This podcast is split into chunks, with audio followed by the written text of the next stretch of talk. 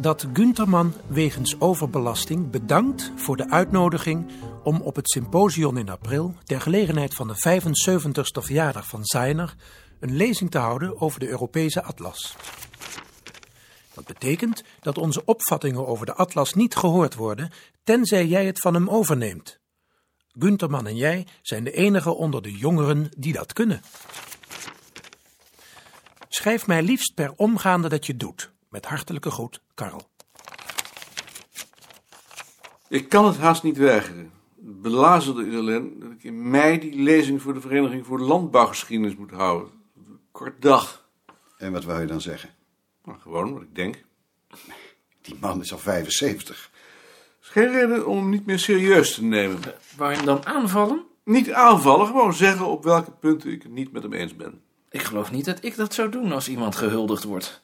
De beste huldiging is dat de mensen je gewoon als een volwaardig mens blijven behandelen. Moeten we nog wat over denken. Ik ga eerst naar Balk. Eh, Ja, je zocht me? Ja, ben jij er dinsdag? Dinsdag ben ik er. Ik ben er dan niet. Wil jij dan de instituutsraad voorzitten? Goed. Wat staat er op de agenda? Eh, in ieder geval jullie voorstel voor dat bezoekersboek en dan de discussie over de herinrichting van het jaarverslag. Ik zal het doen.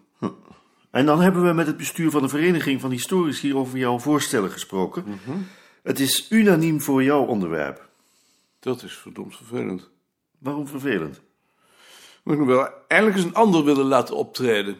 Dat zie ik niet in. Wat voor bezwaar hadden ze dan tegen hun onderwerpen? Ze zagen er niets in. Verdomd vervelend. Maar goed. ehm Ha, Mark. Die historici hebben gekozen voor het brood. Ik heb het gehoord. Van Balk. Van iemand die ik daar ken. Jaap heeft meteen gezegd dat ze jou moesten nemen. Hij heeft ze niet eens de keus gelaten. Nee. Sterker, toen die persoon het voor mij opnam, heeft hij zich zeer laatdunkend over mij uitgelaten. Ik neem hem dat zeer kwalijk. Wat heeft hij dan gezegd? Dat is zo pijnlijk dat ik het niet eens kan navertellen.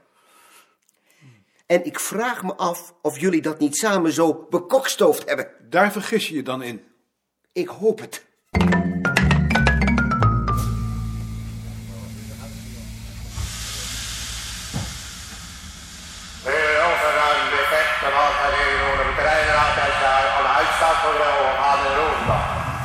Wat zegt hij? Hij zegt dat we zullen moeten uitstijgen, want dat deze trein zal worden weggesleept. Wij krijgen een nieuwe. Wat scheelt eraan? Oh, wel ja, het is, het is de motor, hè. Maar wat het is, ja, dat weet men niet.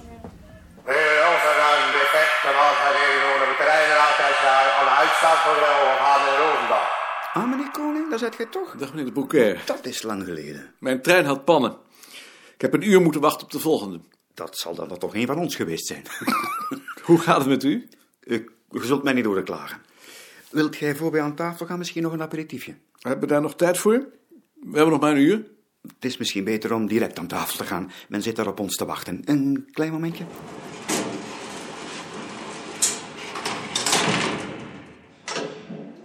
Ik moet u nog een bekentenis doen.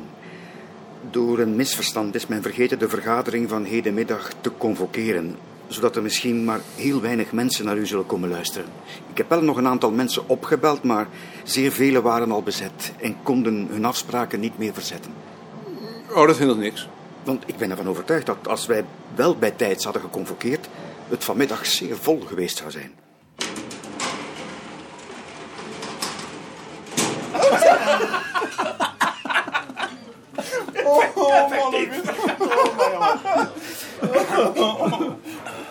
De heer Koning at pannen. Zijt jij met de wagen gekomen? Nee, met de trein. Laten we eerst wat bestellen. Is Jan Nelis er niet? Jan laat zich verontschuldigen om reden dat zijn schoonmoeder ernstig ziek is. Hij zal u nog schrijven. Eh, hoe gaat het nu met uw tijdschrift, eh, nu gij niet meer bij ons eh, bent? Goed. Dat is te zeggen. Wij betreuren nog altijd dat het tussen ons toen tot een breuk is gekomen. Ja, ik ook. Ja. Wat wilt je drinken? Dezelfde wijn als we bij het eten drinken graag. Geen Genever.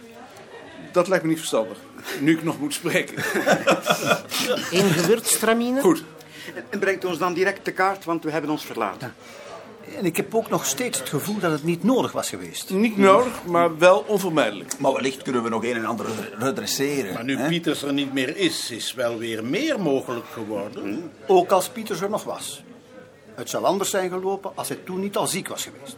Ik geloof niet dat het aan Pieters lag. De oorzaak ligt veel meer bij onze lezers. Ons tijdschrift heeft in Vlaanderen een bindende functie. Het is Vlaams. Het bulletin heeft dat niet. We zijn wel verwant, maar we zitten in een heel andere situatie. Ik denk dat meneer Van den Koning nog gelijk heeft. Dat dacht ik ook.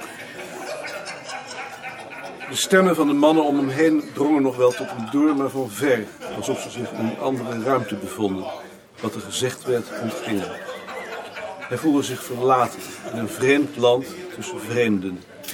Met de dood van Pieters was wat in het verleden aan deze bijeenkomst spanning had gegeven verdwenen. Er was niets meer wat hem met deze mensen verbond. Dat stemde hem treurig. Nee, niet, niet meer. We maken de fles leeg en dan drinken we nog een kop koffie. Zijn we niet veel te laat? We zouden toch om half drie beginnen? Het is nu drie uur. Ze moeten nog maar even geduld hebben. Het zaaltje waar de vergadering gehouden werd was verduisterd, zodat hij uit het daglicht komend aan de schemer moest wennen. Er zaten een zestal mensen, één helemaal achteraan, een viertal in het midden en op de voorste rij, waar het bestuur en hijzelf plaatsnamen, een geestelijke in een paars gewaad, die van iedereen behalve van hem een hand kreeg. Dit zijn de dia's. Geef hem maar hier. Ik zorg daar wel voor. Dames. Dames en heren. In zijn boek over de landelijke, de landelijke bouw, bouwkunst in het Schelde, Maas en Rijngebied in de 15e en 16e eeuw komt Peter Heuter tot de slotsom dat er in de Nederlanden in de. eh, Peter Heuter tot de slotsom dat er in de Nederlanden in de late middeleeuwen nog geen boerderijen van baksteen zijn.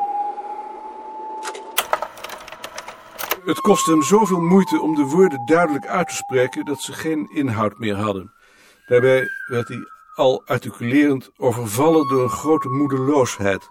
Uit de zaal kwam geen enkele reactie. Hij had het gevoel of hij tegen een blinde muur aanpraatte. Worstelend met zijn tekst verloor hij tenslotte de behoefte om contact met zijn publiek te maken. Hij sloeg een bladzij over en toen niemand dat scheen te merken nog eens drie tegelijk, waardoor je veel eerder dan verwachtte de ook voor hem volstrekt onbegrijpelijke slotalinea uitsprak. Een ogenblik was het stil. Toen werd er hier en daar geapplaudisseerd. Een applaus zonder veel geluid. En gaat u nu weer naar Nederland? Ja, Meneer Koning, een huis is niet hetzelfde als een woning. ja. Het huis mijns vaders stelt vele woningen. Nee, een huis is niet hetzelfde als een woning.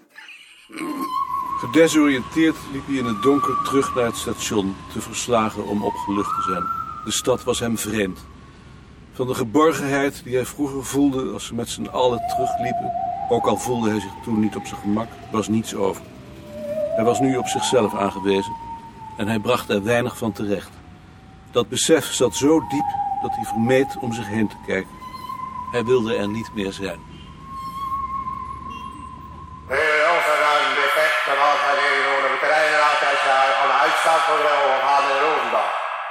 Met koning Met Bart. Weet jij ook hoe laat we naar huis mogen?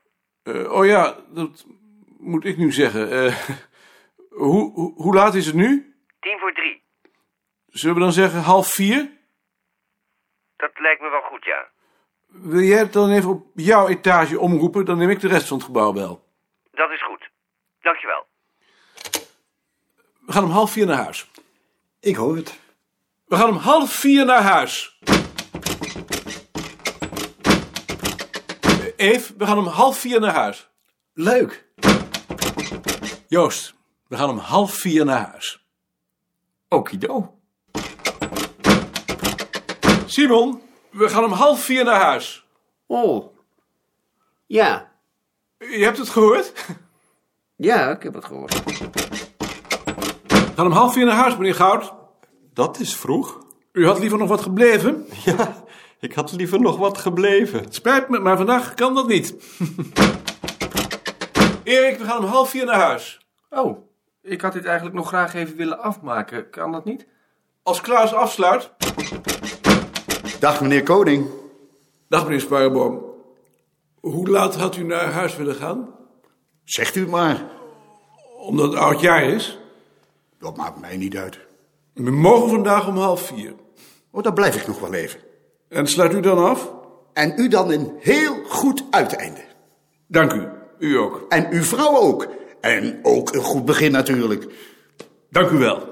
En tot het volgend jaar dan maar. Rie, we gaan om half vier naar huis. Klaas sluit af. Hoe was dit nou vandaag bij de telefoon? Ik wilde het altijd wel doen. Mooi. Ik ga nu maar. Boven is niemand meer. Goed. Veel plezier vanavond. Jij ook. Sien, we gaan half vier naar huis. Dank je.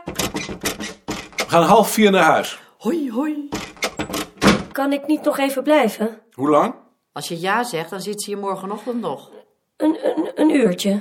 Waarschuw Klaas dan even, want Klaas sluit af. En blijf niet tot morgenochtend zitten, want dat geeft glazen met Joop. Aha, nou. Hij liep door zijn kamer in, sloot de deur achter zich, bleef achter zijn bureau staan, keek op de klok en toen, nadenkend op zijn papieren, trok zijn stoel achteruit en ging weer zitten. 1982. Beerta in Oost-Groningen krijgt als eerste gemeente een CPN-burgemeester. Nederlandse militairen vertrekken naar de Sinaï in het kader van de VN-vredesmacht. Een camerateam van de ICON wordt in El Salvador onder vuur genomen. De vier leden van het team komen om het leven. Hans Wiegel neemt afscheid van de Tweede Kamer en verhuist naar Friesland. De VVD-fractie kiest Ed Nijpels tot nieuwe voorzitter. Op de wereldkampioenschappen in Ecuador zwemt Annemarie Verstappen naar goud op de 200 meter vrije slag. Bettine Vriesekoop verovert in Boedapest de Europese titel tafeltennis. Het kabinet van 8-2 valt over de bezuinigingspolitiek. CDA en D66 vormen een interimkabinet. De voetbalcompetitie in de Ere en Eerste Divisie start met shirtreclame. Na de Tweede Kamerverkiezingen is de PvdA weer de grootste partij. Toch komt er een kabinet van CDA en VVD onder leiding van premier Ruud Lubbers. Na betaling van 10 miljoen gulden losgeld wordt de ontvoerde mevrouw van der Valk vrijgelaten.